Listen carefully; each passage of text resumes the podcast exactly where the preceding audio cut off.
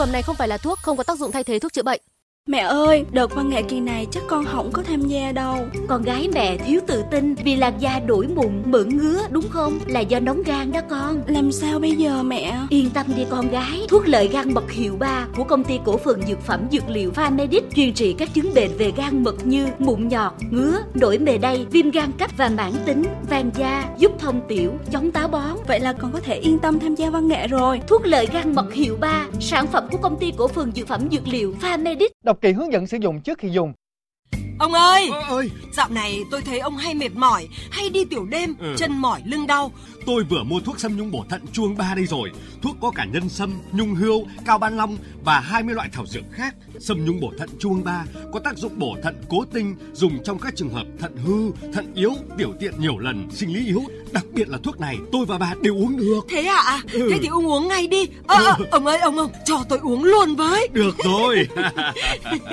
Sâm nhung bổ thận trung ương 3 là thuốc, không phải là thực phẩm chức năng. Đọc ký hướng dẫn sử dụng trước khi dùng. Ô, chào bác Quang Tèo, dạo này trông bác hoành tráng thế. Chứ còn gì nữa, chú biết không, tất cả là nhờ cái anh phân bón DAP Đình Vũ đấy. Ô, thế kênh phân bón DAP Đình Vũ là loại phân bón gì mà sao bác khen ghê thế? Phân bón DAP Đình Vũ được sản xuất theo công nghệ hiện đại của châu Âu và Mỹ, có hàm lượng dinh dưỡng cao nhất Việt Nam, có hàm lượng đạm nguyên chất là 16%, lân dễ tiêu là 45%. Ngoài ra, trong DAP Đình Vũ còn có chứa các chất trung vi lượng khác tốt cho cây trồng lắm chú ạ.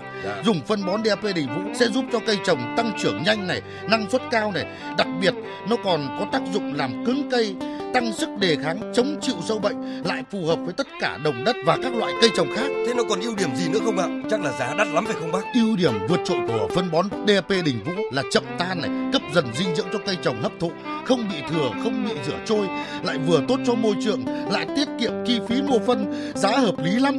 Tính ra giảm được mấy chục nghìn cho một xào đấy, lợi lắm chú ạ. Ôi, thế thì em phải vận động nhà em và bà con mua ngay phân bón DAP Đình Vũ để dùng. Cảm ơn bác Quang Tèo nhá. DAP Đình Vũ, niềm vui của nhà nông. Chúc mừng anh, nhà máy bên anh thi công nhanh và đẹp quá. À, cũng là nhờ chọn được đối tác tốt thôi mà. Thế hả anh? Em chuẩn bị xây nhà máy nhưng chưa biết chọn đối tác nào. Vậy thì em liên hệ ngay với nhà thép CPT Steel nhé. Dạ. Anh đánh giá rất cao CPT Steel vì các tiêu chí an toàn, chất lượng, tiến độ, giá cả cạnh tranh. Hơn nữa, CPT Steel có hai nhà máy ở Bắc Giang chỉ cách Hà Nội có một giờ thôi. Cảm ơn anh, em liên hệ ngay ạ. Cậu gọi hotline 094 230 6888 hoặc vào website cptsteel.com, nhà thép việt nam.com. Hợp tác với CPT Steel là cùng phát triển, cùng thành công.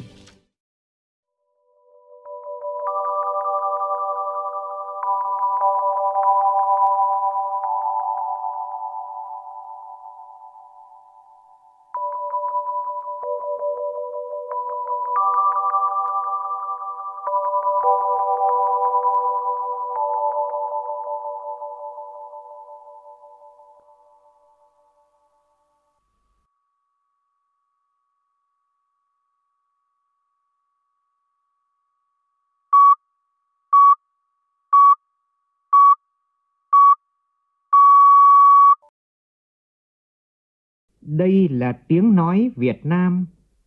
Đây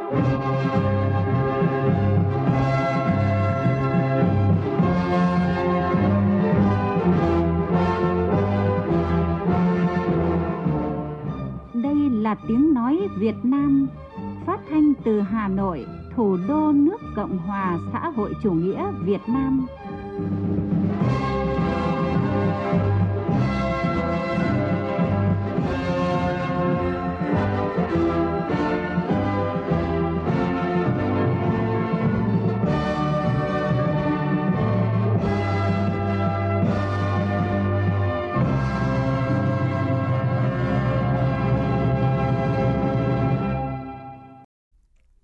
Chào quý vị và các bạn. Mời quý vị và các bạn nghe chương trình Thời sự chiều của Đài Tiếng Nói Việt Nam với những nội dung đáng chú ý sau đây.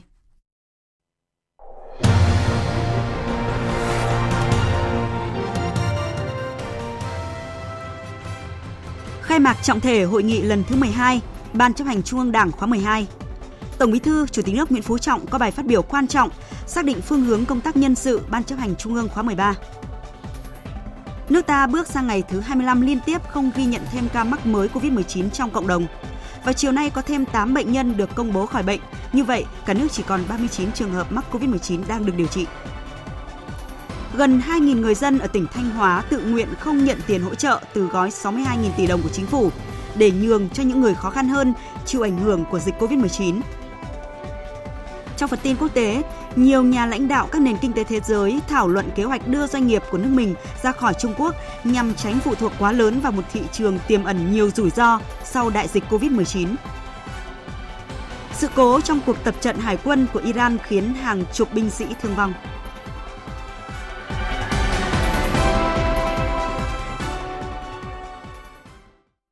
Sau đây là nội dung chi tiết.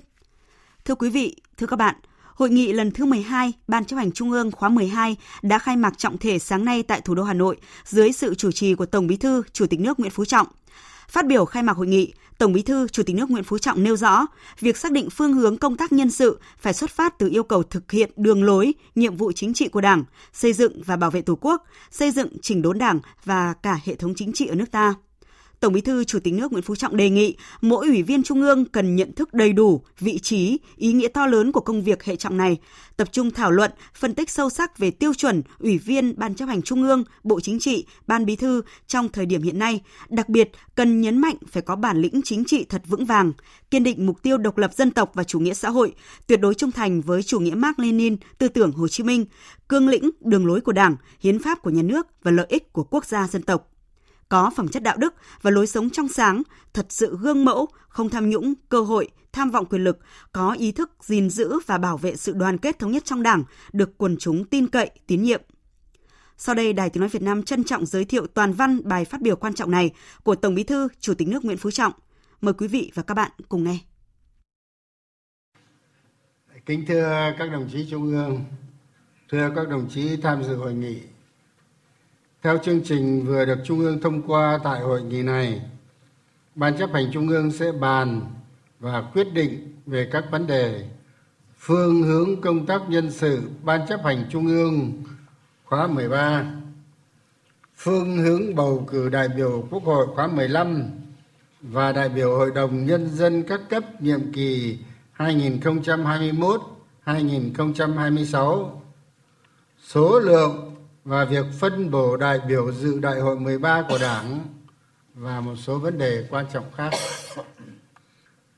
Trước hết, tôi xin được thay mặt Bộ Chính trị, Ban Bí thư và với tình cảm cá nhân nhiệt liệt chào mừng và gửi tới các đồng chí ủy viên Trung ương Đảng và các đồng chí đại biểu tham dự hội nghị lời thăm hỏi chân tình và lời chúc tốt đẹp nhất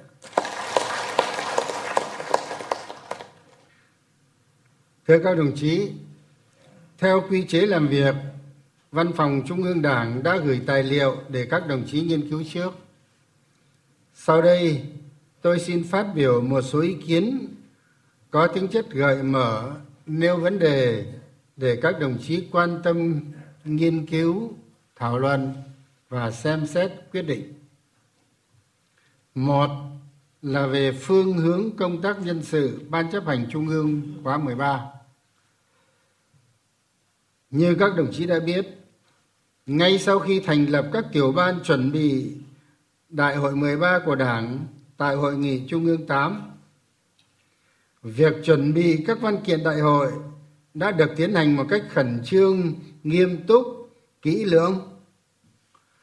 Trung ương đã cho ý kiến về các dự thảo văn kiện ở hai hội nghị Trung ương 10 và 11.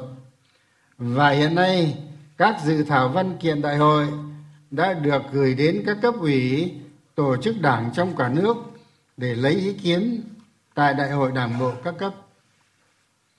Từ nay cho đến đại hội đảng toàn quốc, cùng với việc tiếp tục hoàn thiện các dự thảo văn kiện đại hội, ban chấp hành trung ương phải tập trung công sức cho việc chuẩn bị nhân sự đại hội theo quy định của điều lệ đảng. Đây là một nhiệm vụ cực kỳ quan trọng đòi hỏi chúng ta phải dày công chuẩn bị theo một quy trình chặt chẽ và tiến độ phù hợp. Như các đồng chí đã biết là mới đây, tại hội nghị cán bộ toàn quốc ngày 23 tháng 4 năm 2020 được phép của Bộ Chính trị, tôi đã phát biểu một số ý kiến có tính chất gợi mở, định hướng về vấn đề này. Được dư luận cán bộ đảng viên và nhân dân hoan nghênh đồng tình ủng hộ. Tại hội nghị hôm nay trung ương sẽ thảo luận cho ý kiến và xem xét quyết định phương hướng công tác nhân sự ban chấp hành trung ương khóa 13 để làm cơ sở cho việc chuẩn bị nhân sự tham gia ban chấp hành trung ương, bộ chính trị, ban bí thư, ủy ban kiểm tra trung ương khóa 13 và nhân sự lãnh đạo chủ chốt các cơ quan nhà nước nhiệm kỳ 2021-2026 sẽ được bàn tại các hội nghị tiếp theo. Việc xác định phương hướng công tác nhân sự phải xuất phát từ yêu cầu thực hiện đường lối nhiệm vụ chính trị của Đảng, xây dựng và bảo vệ Tổ quốc, xây dựng trình đốn Đảng và cả hệ thống chính trị ở nước ta. Chúng ta đã trải qua gần 35 năm thực hiện công cuộc đổi mới và đã thu được những thành tựu to lớn có ý nghĩa lịch sử, nhưng cũng còn không ít hạn chế, khuyết điểm. Dự báo những năm sắp tới, thời cơ và thách thức đối với nước ta đều rất lớn. Do đó, cần phải tiếp tục tăng cường xây dựng trình đốn đảng và hệ thống chính trị thật sự và ngày càng trong sạch vững mạnh, phát huy truyền thống, ý chí, sức mạnh đại đoàn kết toàn dân tộc, kết hợp với sức mạnh thời đại, đổi mới, sáng tạo, phát triển nhanh và bền vững đất nước, bảo vệ vững chắc Tổ quốc, giữ vững môi trường hòa bình, ổn định, phấn đấu để đến giữa thế kỷ thứ 21, nước ta trở thành nước phát triển theo định hướng xã hội chủ nghĩa. Muốn vậy, có nhiều việc phải làm, nhưng đặc biệt chúng ta phải xây dựng được một ban chấp hành trung ương, cơ quan lãnh đạo cao nhất của Đảng giữa hai kỳ đại hội. Thật sự là bộ tham mưu chiến đấu, là hạt nhân lãnh đạo chính trị và là trung tâm đoàn kết thống nhất cao của toàn đảng, toàn dân tộc. Đây là công việc cực kỳ hệ trọng, có quan hệ đến vận mệnh của đảng, của dân tộc và tiền đồ phát triển của đất nước. Vừa qua, trên cơ sở tổng kết kinh nghiệm và bài học chuẩn bị nhân sự của các đại hội trước, đặc biệt là đại hội 12 gần đây. Đồng thời, căn cứ vào yêu cầu thực tiễn, tiểu ban nhân sự đã chuẩn bị dự thảo phương hướng công tác nhân sự ban chấp hành trung ương khóa 13. Sau khi báo cáo xin ý kiến Bộ Chính trị lần đầu, tiểu ban đã tổ chức lấy ý kiến của các cấp ủy tổ chức đảng, cơ quan đơn vị trực thuộc trung ương và các đồng chí ủy viên ban chấp hành trung ương. Hầu hết các cấp ủy tổ chức đảng, cơ quan đơn vị và các đồng chí ủy viên trung ương đều cơ bản nhất trí với dự thảo và cho rằng dự thảo đã được chuẩn bị công phu nghiêm túc tương đối kỹ lưỡng kế thừa, có chọn lọc kinh nghiệm công tác nhân sự của các khóa trước. Tiểu ban nhân sự đã nghiêm túc tiếp thu các ý kiến đóng góp và báo cáo bộ chính trị lần thứ hai trước khi trình hội nghị trung ương hôm nay. Trong báo cáo của bộ chính trị trình trung ương lần này đã nêu khá đầy đủ về kết quả tổng kết công tác nhân sự đại hội 12 về quan điểm, nguyên tắc, mục tiêu, yêu cầu xây dựng ban chấp hành trung ương khóa 13 tiêu chuẩn ủy viên ban chấp hành trung ương, điều kiện cơ cấu số lượng, quy trình giới thiệu, cách thức lựa chọn và một số vấn đề cần lãnh đạo thực hiện trong quá trình chuẩn bị và triển khai công tác nhân sự ban chấp hành trung ương. Tôi đề nghị mỗi đồng chí ủy viên trung ương cần nhận thức đầy đủ vị trí, ý nghĩa to lớn của công việc hệ trọng này, tập trung thảo luận, phân tích, làm sâu sắc các nội dung trên.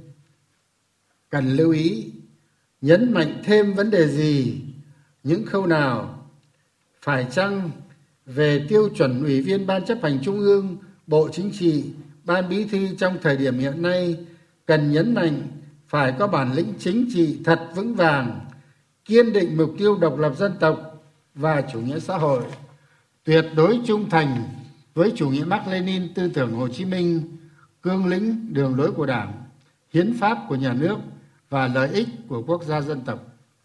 Có phẩm chất đạo đức và lối sống trong sáng, thật sự gương mẫu, không tham nhũng, cơ hội, tham vọng quyền lực, có ý thức giữ gìn và bảo vệ sự đoàn kết thống nhất trong đảng, được quần chúng tin cậy, tín nhiệm. Trong công tác chuẩn bị nhân sự, phải chăng cần nhấn mạnh, phải có tinh thần trách nhiệm rất cao, thật sự khách quan, thật sự công tâm trong sáng, gương mẫu chấp hành nghiêm túc các nguyên tắc tổ chức, quy chế, quy định của đảng, đặt sự nghiệp chung của đảng, của đất nước, của dân tộc lên trên hết trước hết. Kiên quyết chống mọi biểu hiện của chủ nghĩa cá nhân, cơ hội cuộc bộ bè phái lợi ích nhóm chạy chức chạy quyền. Ai làm có lợi cho nước, cho dân, cho sự nghiệp xây dựng phát triển bảo vệ tổ quốc ta. Có uy tín trong dân, thật sự tiêu biểu, gắn bó, đoàn kết thành một khối thống nhất, thì người đó vào trung ương. Và vào cấp ủy, các cấp ở dưới cũng như thế. Và không thể nào khác được phải là một tập thể như thế. Nhìn lại lịch sử đảng ta, tất cả các đồng chí lãnh đạo từ trong các khóa trước đây cũng thế. Cứ phải nhấn mạnh cái chuyện trách nhiệm này để các đồng chí quan tâm cho có phải thế không? Và nếu thế, trung ương chúng ta thống nhất cao tinh thần này không? Quyết tâm làm theo cái tinh thần nào thứ hai, về phương hướng bầu cử đại biểu quốc hội khóa 15 và đại biểu hội đồng nhân dân các cấp nhiệm kỳ 2021-2016. Theo quy chế làm việc của Ban chấp hành Trung ương, thời gian qua, Bộ Chính trị đã chỉ đạo sát sao và Đảng đoàn Quốc hội đã chủ động tích cực phối hợp với các cơ quan, tổ chức có liên quan xây dựng đề án về phương hướng bầu cử đại biểu Quốc hội khóa 15 và đại biểu Hội đồng Nhân dân các cấp nhiệm kỳ 2021. 2021-2026. Tiếp thu ý kiến chỉ đạo của Bộ Chính trị, Đảng đoàn Quốc hội đã hoàn chỉnh đề án, trình Trung ương xem xét quyết định tại hội nghị này.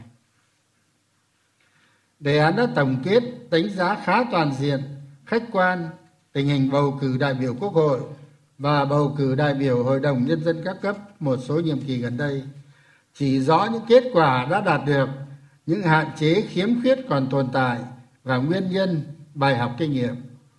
Từ đó, đề xuất phương hướng xử lý những vấn đề đặt ra trong cuộc bầu cử đại biểu Quốc hội khóa 15 và bầu cử Hội đồng Nhân dân các cấp nhiệm kỳ 2021-2026, xác định rõ trách nhiệm của các cơ quan tổ chức hữu quan trong công tác bầu cử bầu cử quốc hội và hội đồng nhân dân các cấp là một sự kiện chính trị trọng đại của đất nước.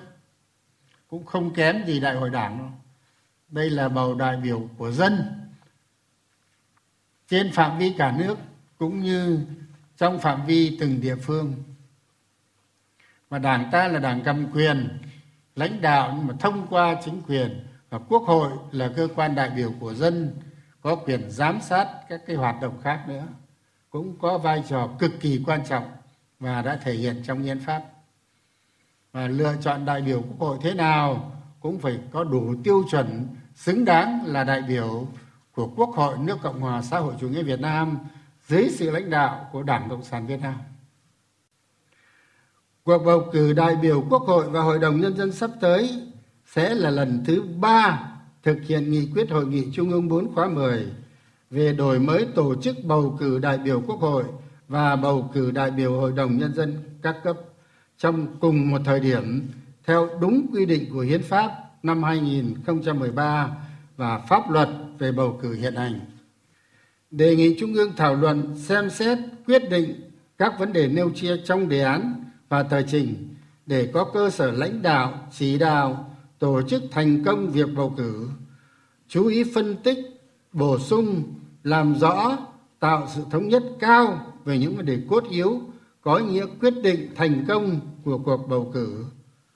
Như mục tiêu, yêu cầu, quan điểm chỉ đạo công tác bầu cử, việc thành lập các tổ chức phụ trách bầu cử, tiêu chuẩn đại biểu quốc hội, đại biểu hội đồng nhân dân các cấp nói chung và đại biểu quốc hội chuyên trách nói riêng.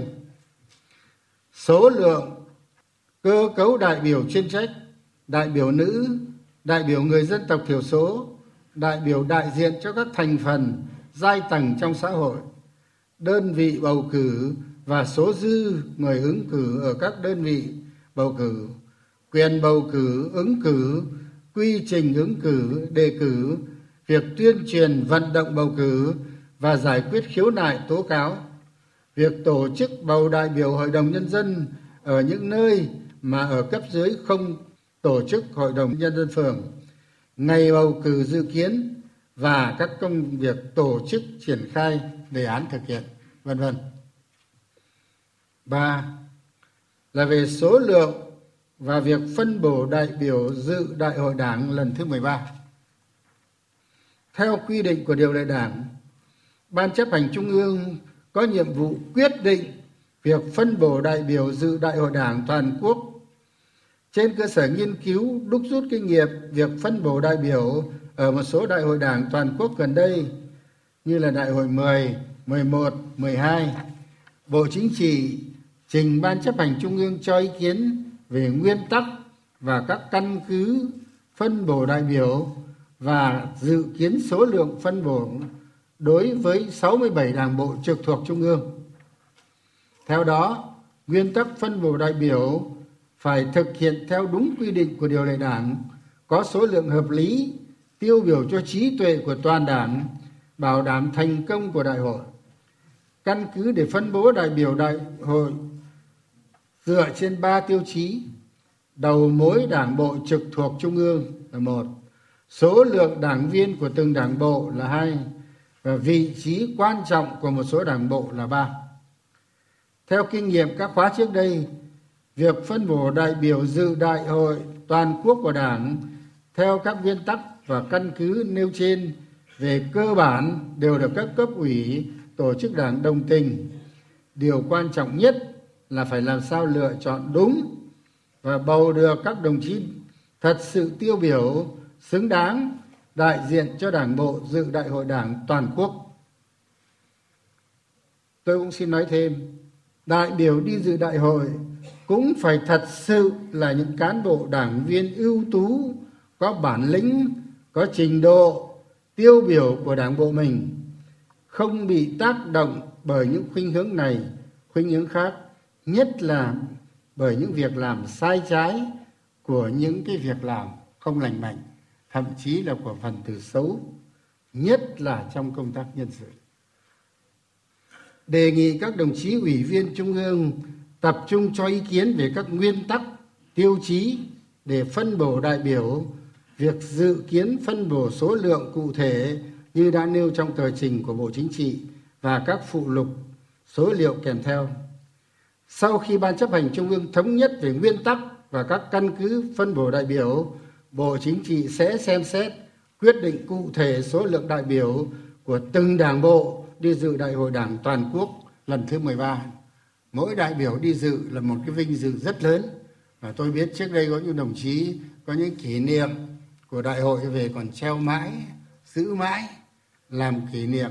Coi đây là một cái vinh dự đại diện cho cái tổ chức đảng của mình bên dưới để đi tham gia bàn vào công việc lớn của toàn đảng các bạn nhiều cái thiêng liêng lắm ta phải phát huy cái tinh thần này bốn cũng tại hội nghị lần này ban chấp hành trung ương sẽ cho ý kiến về báo cáo kiểm điểm sự lãnh đạo chỉ đạo của bộ chính trị ban bí thư năm 2019 báo cáo những công việc quan trọng mà bộ chính trị đã giải quyết từ sau hội nghị trung ương 11 tháng 10 năm 2019 đến hội nghị trung ương lần này.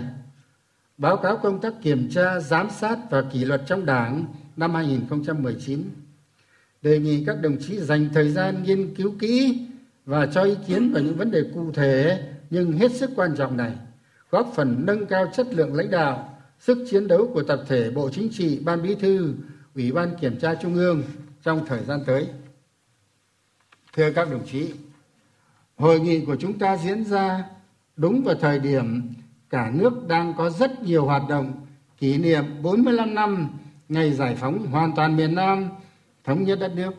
Sự kiện này lớn lắm, rất thiêng liêng và quan trọng. 130 năm ngày sinh Chủ tịch Hồ Chí Minh của chúng ta và đặc biệt trong bối cảnh chúng ta đã và đang làm tốt công tác phòng chống dịch bệnh COVID-19 và đang có tác động rất lớn cả trong nước và quốc tế. Vai trò vị thế của chúng ta cũng được đánh giá tốt hơn. Tất cả những cái đó đã góp phần khơi dậy trong toàn đảng, toàn dân và toàn quân ta niềm tự hào về đảng quang vinh, bác Hồ vĩ đại, dân tộc Việt Nam anh hùng, nhân dân Việt Nam giàu lòng yêu nước, đoàn kết, nhân ái. Hơn ai hết, mỗi đồng chí ủy viên Trung ương cần phát huy truyền thống cách mạng kiên cường, vẻ vang của Đảng và dân tộc, nêu cao hơn nữa tinh thần trách nhiệm, phấn đấu hoàn thành thật tốt trọng trách được giao, đóng góp nhiều ý kiến sâu sắc, xác đáng, bảo đảm cho thành công của hội nghị này của chúng ta. Với tinh thần đó, xin phép tôi được tuyên bố khai mạc hội nghị lần thứ 12 Ban chấp hành Trung ương Đảng khóa 12. Chúc hội nghị của chúng ta thành công tốt đẹp và chắc chắn phải thành công tốt đẹp. Xin cảm ơn các bạn.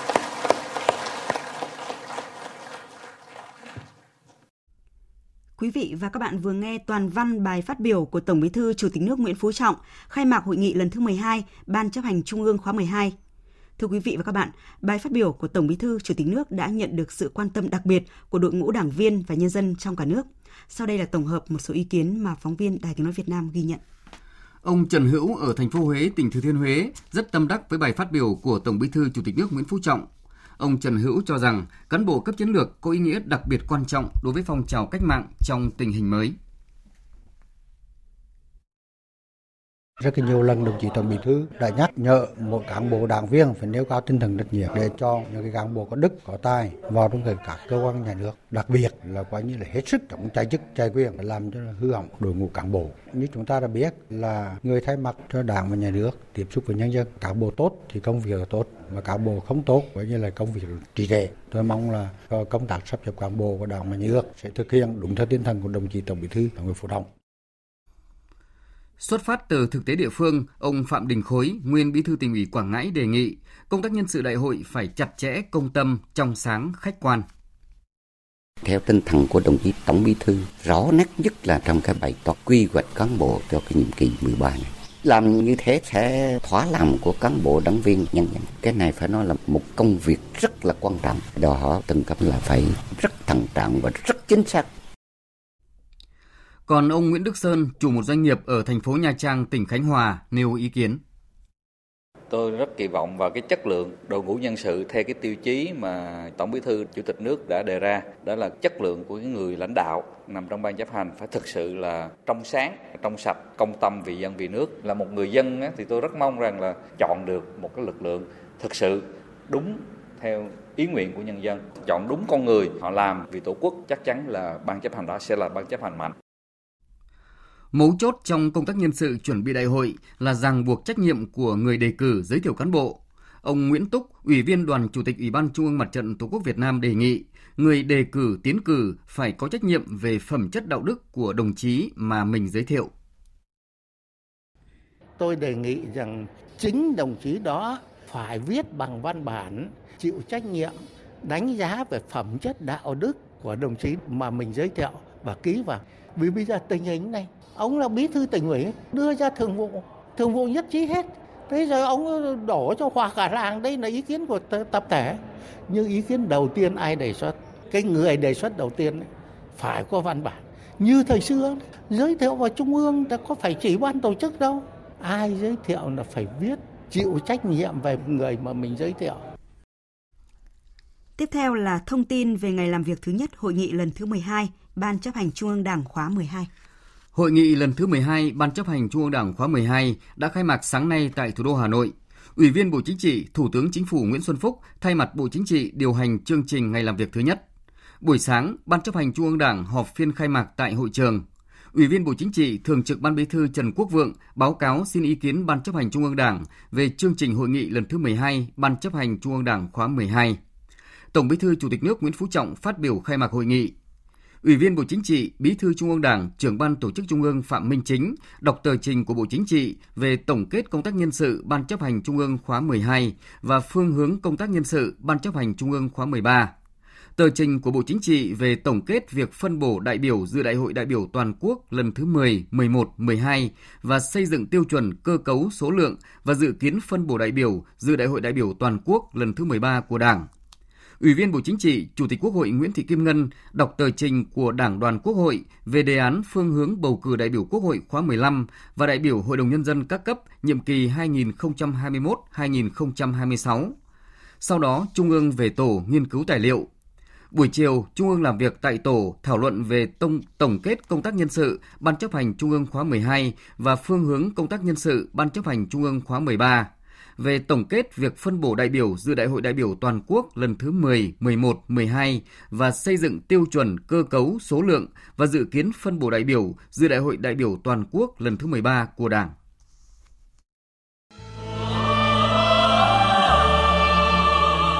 Hồ Chí Minh đẹp nhất tên người.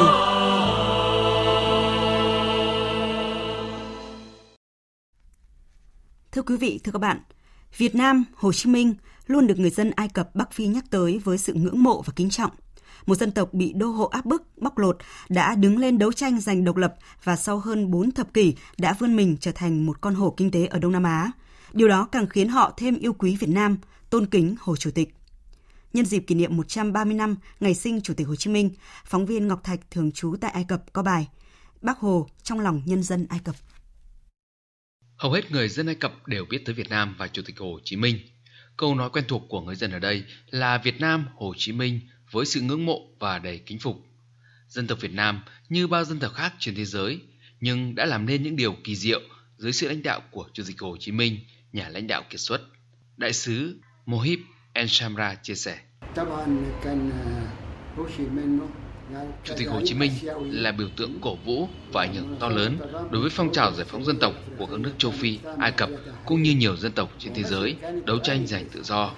Bất cứ cuộc đấu tranh giải phóng nào của các dân tộc ở châu Á cũng như trên toàn thế giới lúc đó đều lấy Việt Nam, Hồ Chí Minh làm ngọn cờ để đấu tranh giành độc lập. Ngay từ những ngày đầu ra đi tìm đường cứu nước, Chủ tịch Hồ Chí Minh đã ghé thăm Ai Cập và người cũng đã đi tới đất nước Kim Tự Tháp hai lần sau đó. Đó là minh chứng lịch sử cho sự đoàn kết, gắn bó của tình hữu nghị Việt Nam, Hồ Chí Minh và Ai Cập, tạo một dấu mốc quan trọng trong quan hệ hai nước. Đại sứ Rida Entaifi khẳng định, Chủ tịch Hồ Chí Minh là một vị lãnh tụ vĩ đại không chỉ của người dân Việt Nam mà còn của các nước trên thế giới thứ ba ở châu Á và châu Phi. Chúng tôi rất kính trọng vị lãnh tụ Hồ Chí Minh. Người là một trong những vị lãnh đạo thế giới có vai trò rất quan trọng trong các cuộc đấu tranh chống ngoại xâm và sự hy sinh lớn lao của người góp phần định hình lịch sử của Việt Nam. Nhân dân thế giới và người Ai Cập không bao giờ quên vai trò của Chủ tịch Hồ Chí Minh như một vị lãnh đạo lỗi lạc. Chủ tịch Ủy ban Đoàn kết Á Phi, ông Nuri Abdin, dù đã 90 tuổi nhưng vẫn nhớ và tự hào khi được gặp Chủ tịch Hồ Chí Minh vào năm 1950 tại Trung Quốc. Ấn tượng nhất của ông về người đó chính là một nhà lãnh đạo kiệt xuất nhưng hết sức bình dị và gần gũi với nhân dân. Tôi đã từng gặp nhiều nhà lãnh đạo lớn và có ảnh hưởng trên thế giới, nhưng thời đó Chủ tịch Hồ Chí Minh là nhà lãnh tụ số một thế giới sau chiến tranh thế giới lần thứ hai. Với chiến thắng của quân Liên Xô. Ông đã dành cả cuộc đời cho cuộc đấu tranh giải phóng dân tộc, nhưng ông là người có cuộc sống rất bình dị và luôn yêu thương nhân dân. Trong thế giới hội nhập ngày nay, người dân Ai Cập càng ngưỡng mộ và thán phục hơn khi chứng kiến sự phát triển của Việt Nam ở Đông Nam Á và châu Á, cũng như vươn mình mạnh mẽ ra thế giới. Nhiều nhà kinh tế chuyên gia Ai Cập đã tìm hiểu về các chính sách kinh tế đầu tư của Việt Nam và đã có những bài phân tích như Việt Nam, con hổ kinh tế ở Đông Nam Á, hay làm thế nào mà nền kinh tế Việt Nam vươn lên từ dưới số không. Họ xem Việt Nam như một thị trường mới nổi với nền kinh tế năng động và đa dạng để học hỏi. Đó cũng là lý do vì sao ngày càng có nhiều người dân Ai Cập tới Việt Nam để tận mắt chứng kiến những thành công ngày nay.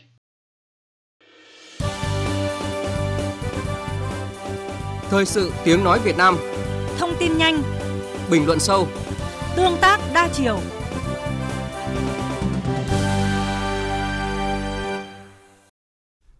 Mời quý vị và các bạn tiếp tục nghe chương trình Thời sự chiều của Đài Tiếng nói Việt Nam với một số tin đáng chú ý khác. Sáng nay, đoàn đại biểu Quốc hội Thành phố Hồ Chí Minh đơn vị số 7 đã tiếp xúc cử tri quận 2. Tin của phóng viên Hà Khánh. Rất đông người dân đã có mặt tại nhà thiếu nhi quận 2, nơi diễn ra buổi tiếp xúc, nhưng do vẫn đang triển khai các biện pháp phòng chống dịch COVID-19, nên có khoảng 90 cử tri được mời vào trong hội trường. Về tiến độ giải quyết các vướng mắc liên quan đến Thủ Thiêm, Chủ tịch Ủy ban nhân dân quận 2 Nguyễn Phước Hưng cho biết, quận đang triển khai thực hiện chính sách đền bù, hỗ trợ ở khu 4,3 ha nằm ngoài ranh quy hoạch. Tinh thần là cố gắng làm nhanh nhất theo kết luận của thanh tra chính phủ và nghị quyết 40 của Hội đồng nhân dân thành phố Hồ Chí Minh. Trong khi đó, về trường hợp 5 khu phố ở ba phường An Khánh, Bình An, Bình Khánh do giãn cách xã hội để phòng chống Covid-19 nên chưa thực hiện đối thoại với người dân và nội dung này dự kiến sẽ diễn ra vào cuối tháng 5, đầu tháng 6 tới. Ủy ban nhân dân thành phố Hồ Chí Minh sẽ tham mưu cho thành ủy ban hành nghị quyết về tiếp tục đầu tư xây dựng hoàn thành khu đô thị mới Thủ Thiêm tại kỳ họp giữa năm 2020. Kiến nghị Thủ tướng Chính phủ tiếp tục quan tâm chỉ đạo để thành phố xây dựng khu đô thị mới Thủ Thiêm theo đúng mục tiêu đề ra. Hôm nay nước ta bước sang ngày thứ 25 liên tiếp không ghi nhận thêm ca mắc COVID-19 mới lây nhiễm trong cộng đồng. Vào chiều nay thì có thêm 8 bệnh nhân mắc COVID được công bố khỏi bệnh. Tin cho biết.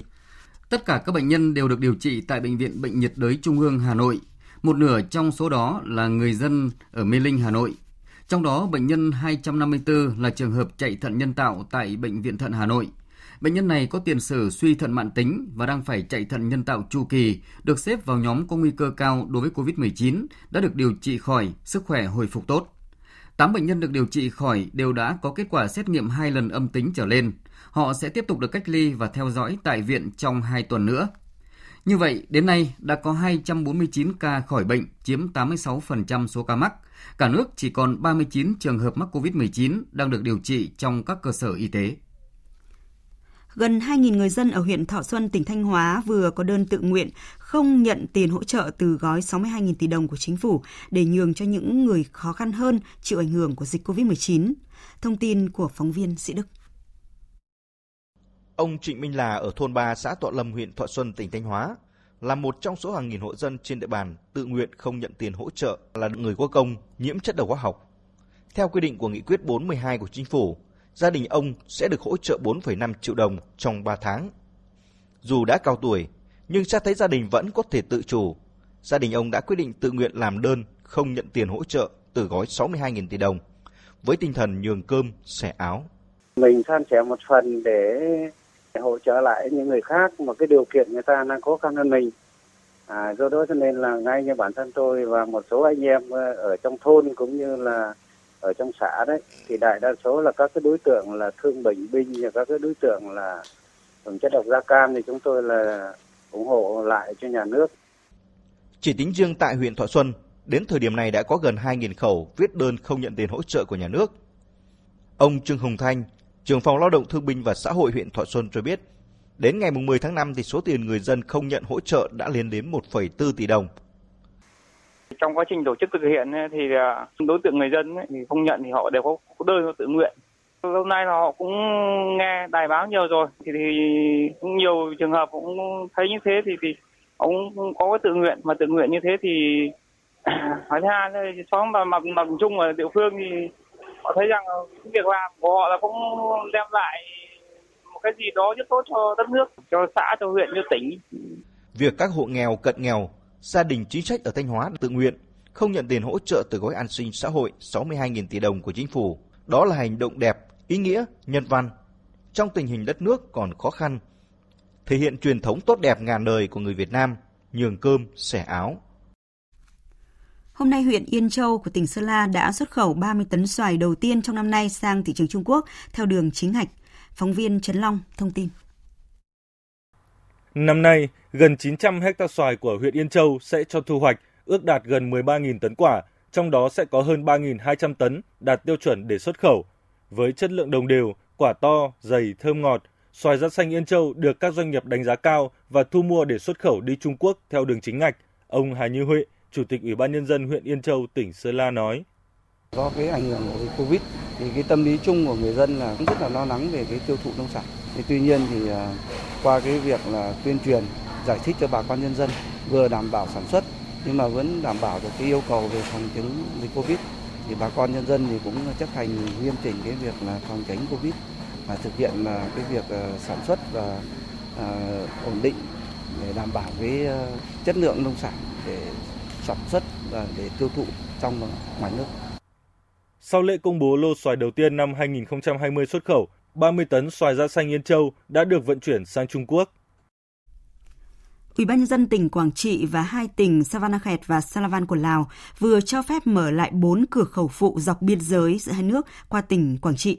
Tin của phóng viên Đinh Thiệu. Bốn cửa khẩu phụ được phép hoạt động trở lại gồm Tà Rùng, Trang Thanh thuộc huyện Hương Hóa và cửa khẩu Cốc thuộc huyện Đắk Rông giáp biên giới với hai tỉnh Savanakhet và Salavan của Lào. Các cặp cửa khẩu phụ này chỉ được phép lưu thông hàng hóa qua lại, chưa được xuất nhập cảnh người. Trước đó, từ ngày 4 tháng 2, để phòng chống dịch COVID-19, tỉnh Quảng Trị và phía Lào đã đóng 4 cửa khẩu phụ này. Bộ đội biên phòng tỉnh Quảng Trị cũng đã lập các chốt dọc biên giới với Lào, ngăn chặn người xuất nhập cảnh trái phép. Đại tá Ngô Xuân Thường, Phó Chính ủy Bộ Chỉ huy Bộ đội Biên phòng tỉnh Quảng Trị cho biết. Tức là cho phép được mở các cửa khẩu phụ để giao lưu hàng hóa nhưng mà tuyệt đối cho phép xuất nhập cảnh. Biên phòng quản lý xuất nhập cảnh để quân sự hạn chế nữa cùng với giới cho họ bán hàng thiết yếu và nhu yếu phẩm những loại cần thiết ở khu biên giới. Phóng viên Vũ Miền thông tin vào chiều nay, lực lượng cứu hộ tỉnh Quảng Ninh đã tìm được hai cháu bé 10 tuổi và 13 tuổi là khách du lịch từ Hà Nội tắm biển tại xã Quan Lạn, huyện Vân Đồn bị sóng cuốn trôi từ chiều qua. Ông Nguyễn Quang Tiến, bí thư Đảng ủy xã Quan Lạn cho biết, khu vực hai cháu bé bị nước cuốn trôi là bãi biển thôn Thái Hòa và đây là bãi tắm không được cấp phép và ngành chức năng đã cắm biển cảnh báo. Phải chỉ đạo để thành lập các cái đội thanh niên tình nguyện và những cái hộ dân kinh doanh tuyên truyền bắt buộc các nhà nghỉ phải ký cam kết là cấm tắm ở những chỗ đấy. Chỉ được phép tắm ở chỗ nào có cả phao rồi tất cả các nội dung phải khuyến cáo du khách vào sáng nay, cơ quan cảnh sát điều tra công an tỉnh Đắk Nông đã tổ chức họp báo thông tin về kết quả điều tra ban đầu vụ án giết người tạo hiện trường giả xảy ra vào ngày 4 vừa qua tại huyện Đắk Long, tỉnh Đắk Nông. Bước đầu thì cơ quan điều tra đã xác định là đối tượng Đỗ Văn Minh là nghi phạm giết người trong vụ án thực hiện hành vi giết người để lừa chiếm đoạt tiền bảo hiểm với trị giá là hơn 18 tỷ đồng. Phóng viên Hoàng Quy thông tin. Cách đây một tuần, tại quốc lộ 28 thuộc huyện Đắk Cờ Long, người dân phát hiện trong xe ô tô bán tải biển kiểm soát 51C71570 có một tử thi đã bị cháy. Công an tỉnh Đắk Nông đã khẩn trương khám nghiệm điều tra, xác định nạn nhân là anh Trần Nho Vương, sinh năm 1995, trú ở huyện Lâm Hà, tỉnh Lâm Đồng, và chiếc xe ô tô bị cháy là của ông Đỗ Văn Minh, sinh năm 1971, trú ở huyện Lâm Hà, hiện là bí thư đảng ủy xã Liên Hà, huyện Lâm Hà, tỉnh Lâm Đồng. Đến ngày hôm qua, Công an tỉnh Đắk Nông đã bắt giữ ông Đỗ Văn Minh khi đối tượng đang lẩn trốn tại thành phố Đồng Xoài, tỉnh Bình Phước. Đối tượng đã khai nhận thực hiện hành vi giết anh Trần Nho Vương, sau đó tạo hiện trường giả bằng cách đưa nạn nhân lên xe ô tô đốt xác phi tang. Ông Minh dính vào nợ nần khi tham gia các giao dịch chứng khoán trên mạng Internet và đã thua lỗ với khoản nợ hơn 10 tỷ đồng. Vào đầu tháng 4 vừa qua, ông Minh mua gói bảo hiểm nhân thọ với giá trị hơn 18 tỷ đồng nhằm trục lợi tiền bảo hiểm ông Minh đã lên kế hoạch giết cháu vợ mình là Trần Nho Vương. Cơ quan cảnh sát điều tra đang tiếp tục điều tra làm rõ sự việc. Một vụ nổ lớn vừa xảy ra vào khoảng 15 giờ chiều nay tại ngôi nhà số 32 phố Cửa Nam, quận Hoàn Kiếm, Hà Nội. Tin cho biết. Ngôi nhà xây cao 5 tầng có diện tích khoảng 45 m2, nhiều cửa kính, trần thạch cao từ tầng 1 đến tầng 3 của ngôi nhà đều có dấu hiệu bị chấn động rơi xuống nền nhà và vỡ vụn. Tại tầng 1, vật liệu vỡ ngổn ngang, cửa kính nứt dạn, theo người dân thì ngôi nhà vừa mới sửa chữa xong và đưa vào kinh doanh đồ ăn. Ngay sau khi nhận được thông tin, lực lượng chức năng đã huy động hai xe cứu hỏa cùng hàng chục chiến sĩ. Trong ngôi nhà có 3 người bị thương đã được đưa đi cấp cứu. Nguyên nhân ban đầu được xác định là vụ nổ xảy ra xuất phát từ bình ga. Lực lượng chức năng đã đưa ra ngoài hiện trường ít nhất 7 bình ga có trọng lượng từ 11 kg trở lên mang nhãn hiệu Petrolimex. Lực lượng chức năng đang tiếp tục điều tra làm rõ vụ việc. Tiếp theo chương trình, biên tập viên Nguyễn Kiên sẽ chuyển đến quý vị và các bạn một số thông tin thời tiết đáng chú ý. Trung tâm Dự báo Khí tượng Thủy văn Quốc gia cho biết là từ đêm nay đến ngày 13 tháng 5, ở các tỉnh Bắc Bộ sẽ có mưa trên diện rộng. Riêng vùng núi và Trung Du có mưa vừa, mưa to, có nơi mưa rất to. Lượng mưa phổ biến từ 50 đến 100 mm trong 24 giờ, có nơi trên 120 mm. Từ đêm nay đến chiều tối mai ở các tỉnh Bắc Trung Bộ có mưa rông diện rộng, cục bộ có mưa vừa mưa to, lượng mưa từ 50 đến 80 mm trong 24 giờ, có nơi trên 80 mm. Trong mưa rông có khả năng xảy ra lốc xét, mưa đá và gió giật mạnh. Ở khu vực Hà Nội, đêm nay và sáng mai có mưa vừa, mưa to, có nơi mưa rất to và rông. Về tình hình nắng nóng, theo dự báo thì từ ngày mai đến ngày 13 tháng 5, nắng nóng tiếp tục xảy ra ở các tỉnh Tây Nguyên và Nam Bộ với nền nhiệt độ cao nhất phổ biến từ 35 đến 37 độ, có nơi trên 37 độ. Ngày mai thì chỉ số tia cực tím tại thành phố Hồ Chí Minh có giá trị từ 7 đến 9, ứng với mức ảnh hưởng nguy cơ gây hại cao đến rất cao đối với cơ thể con người khi tiếp xúc trực tiếp với ánh nắng. Xin chuyển sang phần tin quốc tế. Hôm nay, tránh văn phòng nội các Nhật Bản Suga đã lên tiếng chỉ trích việc tàu hải cảnh Trung Quốc liên tục xâm phạm vùng lãnh hải của Nhật Bản và truy đuổi tàu cá của nước này. Nhật Bản cảnh báo hành động của Trung Quốc có thể gây ảnh hưởng tới sự hợp tác của cộng đồng quốc tế nói chung, trong đó có sự hợp tác giữa Nhật Bản và Trung Quốc. Tin của phóng viên Bùi Hùng thường trú tại Nhật Bản. Trong cuộc họp báo ngày hôm nay, tránh văn phòng nội các Nhật Bản cho biết liên tiếp trong 3 ngày nay, tàu hải cảnh của Trung Quốc xâm nhập khu vực quần đảo Senkaku Điếu Ngư có ở tỉnh Okinawa, Nhật Bản. Đồng thời nhấn mạnh rằng trong bối cảnh cộng đồng quốc tế bao gồm Nhật Bản và Trung Quốc đang hợp tác chặt chẽ ngăn ngừa sự lây lan của dịch COVID-19 và để không ảnh hưởng tới sự hợp tác đó, Nhật Bản mong muốn mạnh mẽ những đối ứng tích cực từ phía Trung Quốc về những hành vi trên. Ông Suga cho biết thêm, tại hiện trường khu vực tàu hải cảnh Trung Quốc xâm nhập vào lãnh hải Nhật Bản, va chạm với tàu cá Nhật Bản. Nhiều lần Nhật Bản đã thực hiện cảnh cáo đối với các tàu của Trung Quốc, thông báo sẽ phái tàu tuần tiễu với mục đích bảo vệ tàu cá của Nhật Bản, đảm bảo an ninh khu vực biển Hoa Đông. Tuy nhiên, Trung Quốc vẫn không dừng hành động xâm nhập biển Hoa Đông. Do đó, Nhật Bản đã kháng nghị lên Trung Quốc bằng con đường ngoại giao, yêu cầu không tiếp cận và va chạm với tàu cá của Nhật Bản, rút nhanh khỏi khu vực lãnh hải của Nhật Bản. Hải quân Iran hôm nay xác nhận một vụ tai nạn tàu hậu cần tại vùng biển Oman đã làm 19 thủy thủ thiệt mạng và 15 người khác bị thương. Vụ tai nạn xảy ra khi tàu khu trục Zamaran đang tham gia cuộc tập trận hải quân thử nghiệm tên lửa chống hạm mới. Tên lửa bắn trúng tàu hậu cần ở gần mục tiêu do tàu này không kịp rời khỏi vùng nguy hiểm và tên lửa bắn sớm so với dự kiến. Ngoài số người thương vong, ít nhất 40 người vẫn đang mất tích. Hôm nay, nhiều nước trên thế giới tiếp tục công bố kế hoạch nới lỏng lệnh phong tỏa vì dịch COVID-19, thận trọng khi mở cửa nền kinh tế và giảm bớt các biện pháp hạn chế được nhiều nước trên thế giới lựa chọn vào lúc này và trong bối cảnh đợt bùng phát dịch COVID-19 lần thứ hai dường như đang quay trở lại tại một số quốc gia từng được xem là hình mẫu về khống chế dịch bệnh như là Hàn Quốc, Anh, Iran, Tây Ban Nha là một trong những số ví dụ như vậy. Tổng hợp của biên tập viên Đài Tiếng Nói Việt Nam. Theo kế hoạch, chính phủ Anh hôm nay công bố kế hoạch giảm phong tỏa dịch COVID-19, vốn đã được áp dụng tại Anh hơn 7 tuần qua. Tuy nhiên, do lo ngại nguy cơ dịch bùng phát trở lại, Thủ tướng Anh Boris Johnson đã quyết định dỡ bỏ lệnh phong tỏa theo một kế hoạch mà ông gọi là kế hoạch có điều kiện. Theo đó, lệnh phong tỏa ở Anh sẽ được kéo dài đến ít nhất là ngày 1 tháng 6 tới. Người dân Anh dù được phép dành nhiều thời gian ở ngoài trời hơn, song cần tránh các phương tiện giao thông công cộng. Theo... Thật là dại dột khi ném đi tất cả những thành quả đã có được và cho phép dịch bùng phát trở lại lần thứ hai. Chúng ta cần phải cực kỳ thận trọng, cần tiếp tục kiểm soát virus và bảo vệ sức khỏe tính mạng cho mọi người.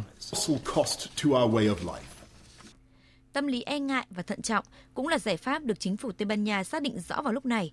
Dù các ca nhiễm virus SARS-CoV-2 ở Tây Ban Nha đã có xu hướng giảm bớt trong những ngày qua, Thủ tướng Tây Ban Nha Pedro Sanchez trong một tuyên bố Tây Ban Nha đã lấy lại được 99% lãnh thổ đã bị virus SARS-CoV-2 chiếm cứ. Tuy nhiên, người dân Tây Ban Nha vẫn phải giữ thái độ thận trọng và phòng ngừa dịch ở mức cao nhất bởi virus vẫn còn đó, chưa bị tiêu diệt hoàn toàn. Nghiêm trọng hơn, giới chức Iran ngày 10 tháng 5 đã cảnh báo nguy cơ về làn sóng bùng phát dịch viêm đường hô hấp cấp COVID-19 thứ hai ở nước này sau khi ghi nhận thêm 51 ca tử vong sau gần một tháng bắt đầu nới lỏng lệnh phong tỏa toàn quốc. Phản ứng thận trọng của các quốc gia là có cơ sở khi mà nguy cơ bùng phát dịch COVID-19 lần 2 dường như đã hiện hữu tại một số quốc gia từng được xem là hình mẫu về khống chế dịch bệnh, trong đó có Hàn Quốc. Từng được đánh giá là quốc gia xử lý tốt các ca nhiễm vào thời điểm dịch bùng phát mạnh vài tháng trước, song chính phủ Hàn Quốc cuối tuần qua đã buộc phải đóng cửa hoạt động trở lại đối với các quán bar và câu lạc bộ ở nước này sau khi xuất hiện một loạt các ca lây nhiễm mới bắt nguồn từ chính các điểm kinh doanh này. Theo nhiều người dân Hàn Quốc, chủ quan chính là nguyên nhân khiến dịch bệnh bùng phát trở lại. Mọi người đều cảm thấy thư giãn khi tình hình dịch bệnh khả quan hơn. Tuy nhiên, sau khi dịch bệnh bùng phát tại câu lạc bộ Itaewon, tôi cho rằng chúng ta không nên dễ dãi vì chúng ta không biết được khi nào và ở đâu virus SARS-CoV-2 lại lan rộng. Số ca lây nhiễm COVID-19 đã giảm do nỗ lực của mọi người và các nhân viên y tế. Tuy nhiên, đợt bùng phát tại câu lạc bộ khiến tôi rất sợ hãi và thất vọng khi có những người đến các địa điểm tập trung đông người mà không hề thận trọng. Nhiều nhà lãnh đạo các nền kinh tế lớn thế giới trong những ngày qua đã công khai thảo luận kế hoạch đưa doanh nghiệp của nước mình ra khỏi Trung Quốc. Quyết định này nhằm để tránh phụ thuộc vào một thị trường tiềm ẩn nhiều rủi ro. Biên tập viên Phạm Hà phân tích. Thực tế, sự chuyển dịch này đã bắt đầu trước khi đại dịch COVID-19 xảy ra. Cuộc chiến thương mại Mỹ-Trung kéo dài đã khiến nhiều công ty đầu tư lâu dài ở Trung Quốc phải suy nghĩ kế hoạch để tránh bị áp thuế quá cao khi xuất khẩu hàng hóa vào Mỹ. Chi phí nhân công tại Trung Quốc cũng ngày càng tăng cao, trong khi đại dịch COVID-19 vừa qua cho thấy nguồn cung hàng hóa tại Trung Quốc có thể bị tắc nghẽn bất kỳ lúc nào đối với chuỗi cung ứng toàn cầu khi quốc gia này phong tỏa để chống dịch. Số liệu hiện nay cho thấy khoảng 40% sản phẩm trên toàn cầu được sản xuất tại Trung Quốc. Chính vì vậy, nhà đầu tư Mark Mobius, người sáng lập tập đoàn Mobius Capital Partners nhận định, các tập đoàn đang nỗ lực đa dạng hóa nguồn cung sản xuất, tránh lệ thuộc quá nhiều vào Trung Quốc. Đại dịch đã khiến các tập đoàn phải suy nghĩ lại và tìm cách thích ứng với các cú sốc nguồn cung nếu có bất cứ sự cố với quy mô tương tự xảy ra trong tương lai. Các tập đoàn phụ thuộc vào Trung Quốc đang bắt đầu đa dạng chuỗi nguồn cung nhiều nhất có thể. Chính phủ Nhật Bản tuần trước thông báo gói 2,2 tỷ đô la Mỹ để khuyến khích các nhà sản xuất nước này di rời dây chuyền sản xuất ra khỏi Trung Quốc, trở về nước hoặc chuyển sang các quốc gia Đông Nam Á, trong khi các thành viên Liên minh châu Âu cũng có kế hoạch cắt giảm sự phụ thuộc vào các nhà cung cấp Trung Quốc. Tổng thống Mỹ Donald Trump đang đẩy mạnh kế hoạch rút toàn bộ chuỗi cung ứng và sản xuất của nước này ra khỏi Trung Quốc trong bối cảnh Mỹ tìm cách trừng phạt Bắc Kinh với cáo buộc không minh bạch thông tin trong xử lý đại dịch COVID-19. Theo giới chuyên gia, rõ ràng chính phủ các nước này sẽ mong muốn các tập đoàn quay trở về nước hoặc các thị trường gần nhưng vẫn có nhiều cơ hội cho các nước khác. Nhà đầu tư Mark Mobius nhận định. Tôi nghĩ sẽ có sự đa dạng về địa điểm nơi các chuỗi cung cấp này có thể chuyển đến như Việt Nam, Bangladesh, Thổ Nhĩ Kỳ, thậm chí là Brazil. Những công ty này đều mong muốn có nguồn cung ứng đa dạng hơn. Và đây đang là cơ hội cho nhiều quốc gia khu vực trải thảm đỏ để đón các nhà đầu tư. Ấn Độ đang nỗ lực kéo các nhà đầu tư đến nước này tập trung chào đón các công ty sản xuất thiết bị y tế, chế biến thực phẩm, dệt may và phụ tùng ô tô của Mỹ. Ấn Độ cho biết sẽ cung cấp các nguồn lao động giá rẻ, ban hành các đặc quyền và xóa bỏ một số rào cản cho các nhà đầu tư. Thưa quý vị và các bạn, ở độ tuổi chưa thể hiểu được hết mức độ nguy hiểm của dịch COVID-19, thế nhưng một nữ sinh 9 tuổi ở Malaysia lại có thể tự mình may hơn 100 bộ đồ bảo hộ y tế để ủng hộ hỗ trợ các bác sĩ ở tuyến đầu chống dịch. Tổng hợp của biên tập viên Đình Nam. Cô bé tên là nua Afia, sống tại thị trấn Kulapila, được học may từ lúc 5 tuổi từ người mẹ của mình, đã có thể may được 4 bộ đồ bảo hộ y tế mỗi ngày mỗi khi cô rảnh rỗi hay cả trong những giờ giải lao của các buổi học trực tuyến từ xa trong mùa dịch.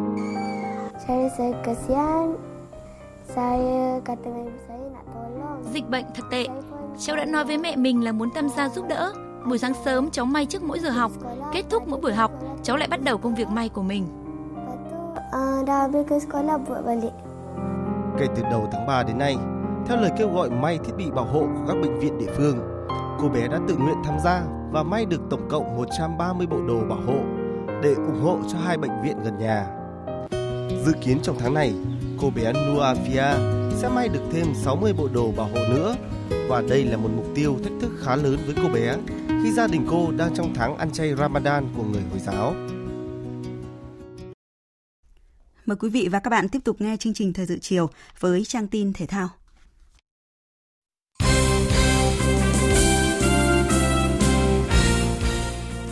Quý vị và các bạn, sau thời gian nghỉ dài vì dịch Covid-19, các câu lạc bộ bóng đá đều bắt tay vào tập luyện tích cực để đợi mùa giải 2020 chính thức trở lại với các trận đấu tại vòng loại cúp quốc gia diễn ra vào ngày 24 tháng 5 tới.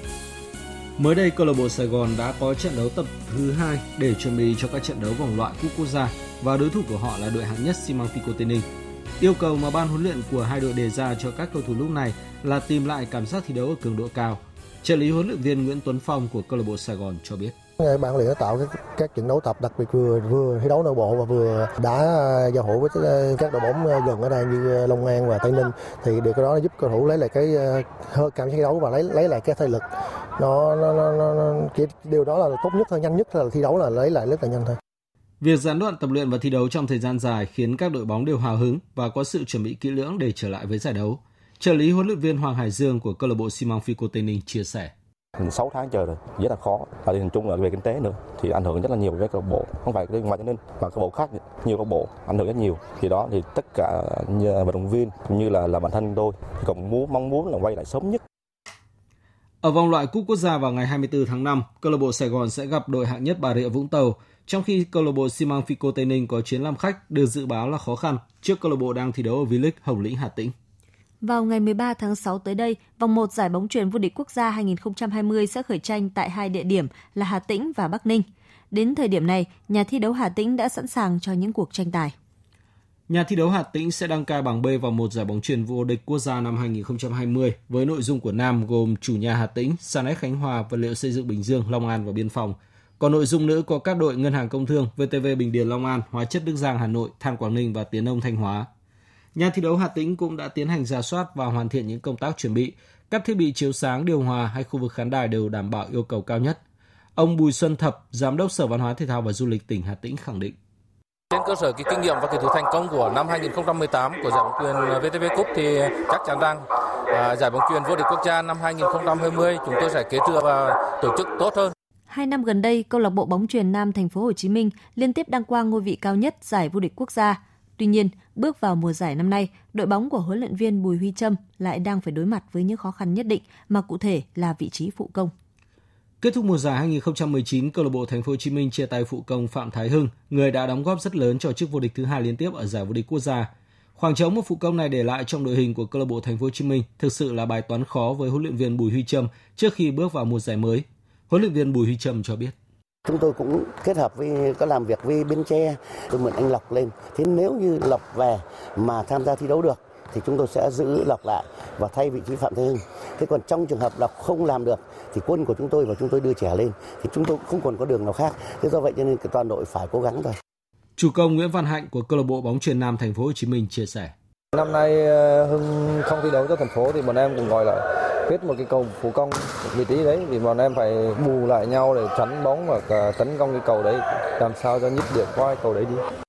Trong năm nay, câu lạc bộ Thành phố Hồ Chí Minh sẽ tham gia nhiều đấu trường quan trọng. Vì vậy, bài toán phụ công sẽ cần được huấn luyện viên Bùi Huy Trâm giải quyết sớm trước khi bước vào giải vô địch quốc gia. Ngoài đấu trường quốc nội, đội đương kim vô địch sẽ tham gia một đấu trường khốc liệt hơn là cúp các câu lạc bộ Nam châu Á. Xét đề nghị của Bộ Giáo dục và Đào tạo, ý kiến từ Bộ Văn hóa Thể thao và Du lịch cùng Ủy ban Nhân dân tỉnh Nam Định, Phó Thủ tướng Chính phủ Vũ Đức Đam đã đồng ý với ý kiến hoãn Hội khỏe phù đồng toàn quốc lần thứ 10 dự kiến tổ chức trong năm nay sang năm 2021. Đây là quyết định được đưa ra trong bối cảnh dịch COVID-19 chưa hoàn toàn được dập tắt. Hội khỏe phù đồng toàn quốc là đại hội thể dục thể thao dành cho học sinh phổ thông diễn ra 4 năm một lần nhằm duy trì và đẩy mạnh phong trào tập luyện thể thao, qua đó nâng cao sức khỏe, phát triển thể chất cũng như phát hiện, bồi dưỡng và đào tạo tài năng thể thao cho các đội tuyển thể thao quốc gia. Dự báo thời tiết Tây Bắc Bộ nhiều mây có mưa, mưa vừa, có nơi mưa to đến rất to và rông gió nhẹ, nhiệt độ từ 21 đến 30 độ, có nơi thấp nhất dưới 21 độ. Đông Bắc Bộ nhiều mây có mưa, mưa vừa, có nơi mưa to đến rất to và rông. Riêng vùng núi và Trung Du có mưa vừa, mưa to, có nơi mưa rất to và rông. Gió Đông Nam đến Đông cấp 2, cấp 3. Trong cơn rông có khả năng xảy ra lốc xét, mưa đá và gió giật mạnh. Nhiệt độ từ 22 đến 29 độ, có nơi thấp nhất dưới 21 độ. Các tỉnh từ Thanh Hóa đến Thừa Thiên Huế phía Bắc nhiều mây, đêm nay và chiều tối mai có mưa rào và rải rác có rông, cục bộ có mưa vừa mưa to, phía Nam có mây có mưa rào và rông vài nơi, gió nhẹ. Nhiệt độ từ 23 đến 34 độ, phía Nam 34 đến 37 độ, có nơi cao nhất trên 37 độ. Các tỉnh ven biển từ Đà Nẵng đến Bình Thuận có mây, chiều tối và đêm có mưa rào và rông vài nơi, ngày nắng. Riêng phía Bắc có nơi nắng nóng, gió Đông Nam cấp 2, cấp 3, nhiệt độ từ 24 đến 36 độ. Tây Nguyên có mây, chiều tối và đêm có mưa rào và rông vài nơi, ngày nắng nóng, gió nhẹ. Trong cơn rông có khả năng xảy ra lốc xét và gió giật mạnh, nhiệt độ từ 21 đến 37 độ. Nam Bộ có mây, chiều tối và đêm có mưa rào và rông vài nơi, ngày nắng nóng, gió đông đến đông nam cấp 2, cấp 3, nhiệt độ từ 26 đến 37 độ. Khu vực Hà Nội nhiều mây, có mưa vừa, mưa to, có nơi mưa rất to và rải rác có rông, gió đông nam đến đông cấp 2, cấp 3, nhiệt độ từ 22 đến 28 độ. Tiếp theo là dự báo thời tiết biển. Bắc Vịnh Bắc Bộ có mưa rào và rông rải rác, tầm nhìn xa trên 10 km, giảm xuống 4 đến 10 km trong mưa, gió đông nam đến đông cấp 4, cấp 5. Nam Vịnh Bắc Bộ, vùng biển từ Quảng Trị đến Quảng Ngãi, vùng biển từ Bình Định đến Ninh Thuận có mưa rào và rông vài nơi, tầm nhìn xa trên 10 km, gió đông nam cấp 3 cấp 4. Khu vực Bắc Biển Đông, khu vực giữa Biển Đông, khu vực quần đảo Hoàng Sa thuộc thành phố Đà Nẵng, vùng biển từ Bình Thuận đến Cà Mau, vùng biển từ Cà Mau đến Kiên Giang và Vịnh Thái Lan có mưa rào và rông vài nơi, tầm nhìn xa trên 10 km, gió nhẹ. Khu vực Nam Biển Đông, khu vực quần đảo Trường Sa thuộc tỉnh Khánh Hòa có mưa rào và rông vài nơi, tầm nhìn xa trên 10 km, gió Đông Bắc đến Đông cấp 3, cấp 4. Quý vị và các bạn vừa nghe chương trình Thời sự chiều của Đài Tiếng Nói Việt Nam. Chương trình do các biên tập viên Hải quân, Thanh Trường, Nguyễn Hằng cùng phát thanh viên Hoàng Giang, kỹ thuật viên Trần Tâm thực hiện, chịu trách nhiệm nội dung Nguyễn Thị Tuyết Mai. Cảm ơn quý vị và các bạn đã quan tâm theo dõi. Thông tin quảng cáo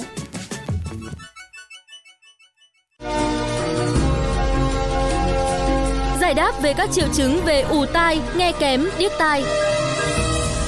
Rất vui được gặp lại quý vị và các bạn trong chuyên mục giải đáp các triệu chứng về ù tai, nghe kém, điếc tai. Quý vị thính giả thân mến, rất nhiều người nghĩ rằng chỉ khi về già thì chúng ta mới bị ù tai, nghe kém. Nhưng thực tế cho thấy, nhiều người tuy còn rất trẻ nhưng đã phải chịu đựng những tiếng o o ve ve, không biết từ đâu xuất hiện ở trong tai. Một ví dụ điển hình là trường hợp của anh Đinh Văn Hoàng, tên thường gọi là Đinh Đức Việt, số điện thoại 0392 185 954, quê quán tại Phú Yên, Sơn La và đang làm việc tại ấp Bến Cam, xã Phước Thiền, huyện Nhơn Trạch, tỉnh Đồng Nai. Tuổi còn trẻ mà sức nghe đã suy giảm như người già, khiến cho anh Hoàng không ít lần phải xấu hổ với bạn bè đồng nghiệp.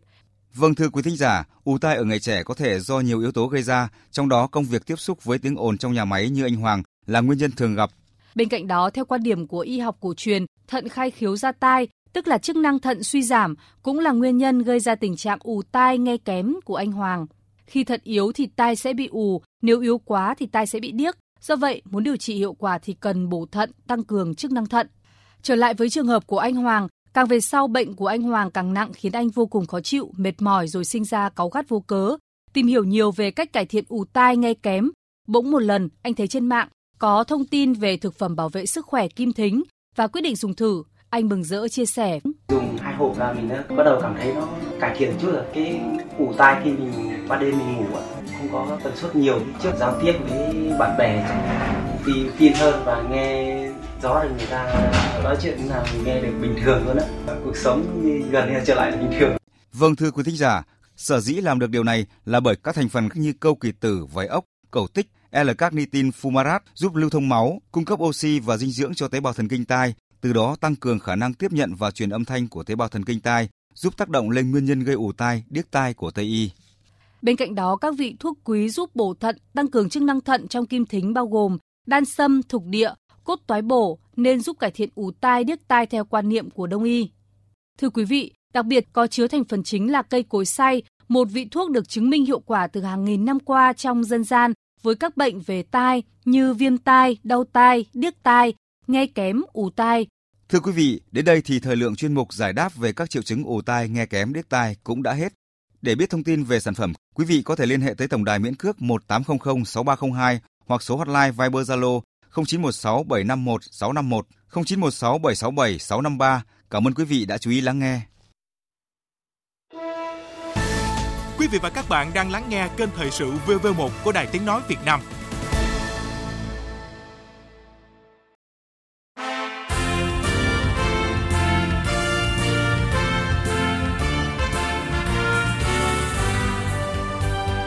Quốc hội với cử tri.